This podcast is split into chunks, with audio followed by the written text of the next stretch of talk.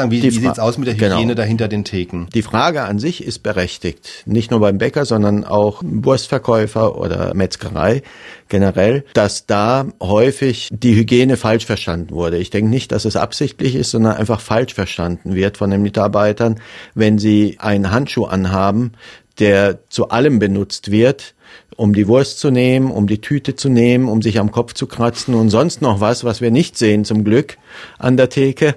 Äh, man hat das Gefühl, dieser Handschuh wird am Montag angezogen und bis Freitag getragen. So sehen zum Teil diese Handschuhe aus.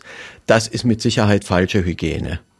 Und Geld ist in der Vorstellung immer so ein Igit-Faktor, mhm. weil man denkt, äh, Geld geht durch viele Hände.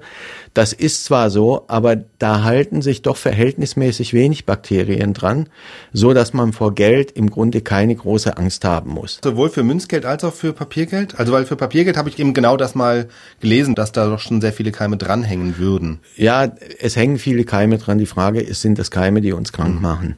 Und das kann man jetzt nicht pauschal beantworten. Und Münzgeld, zumindest wenn Kupfer drin ist, ich hatte vorher ja schon mal ausgeführt, dass Silber und Kupfer Ionen freisetzen, die Bakterien abtöten. Dadurch reduziert sich die Menge an Keimen.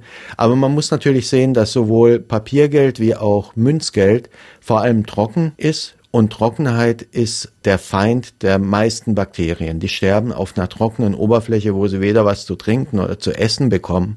Die sterben da einfach ab. Trotzdem, die Frage ist völlig berechtigt, wir brauchen im Grunde schon eine etwas bessere Hygieneausbildung für Beschäftigte im Lebensmittelbereich, dass die es richtig machen.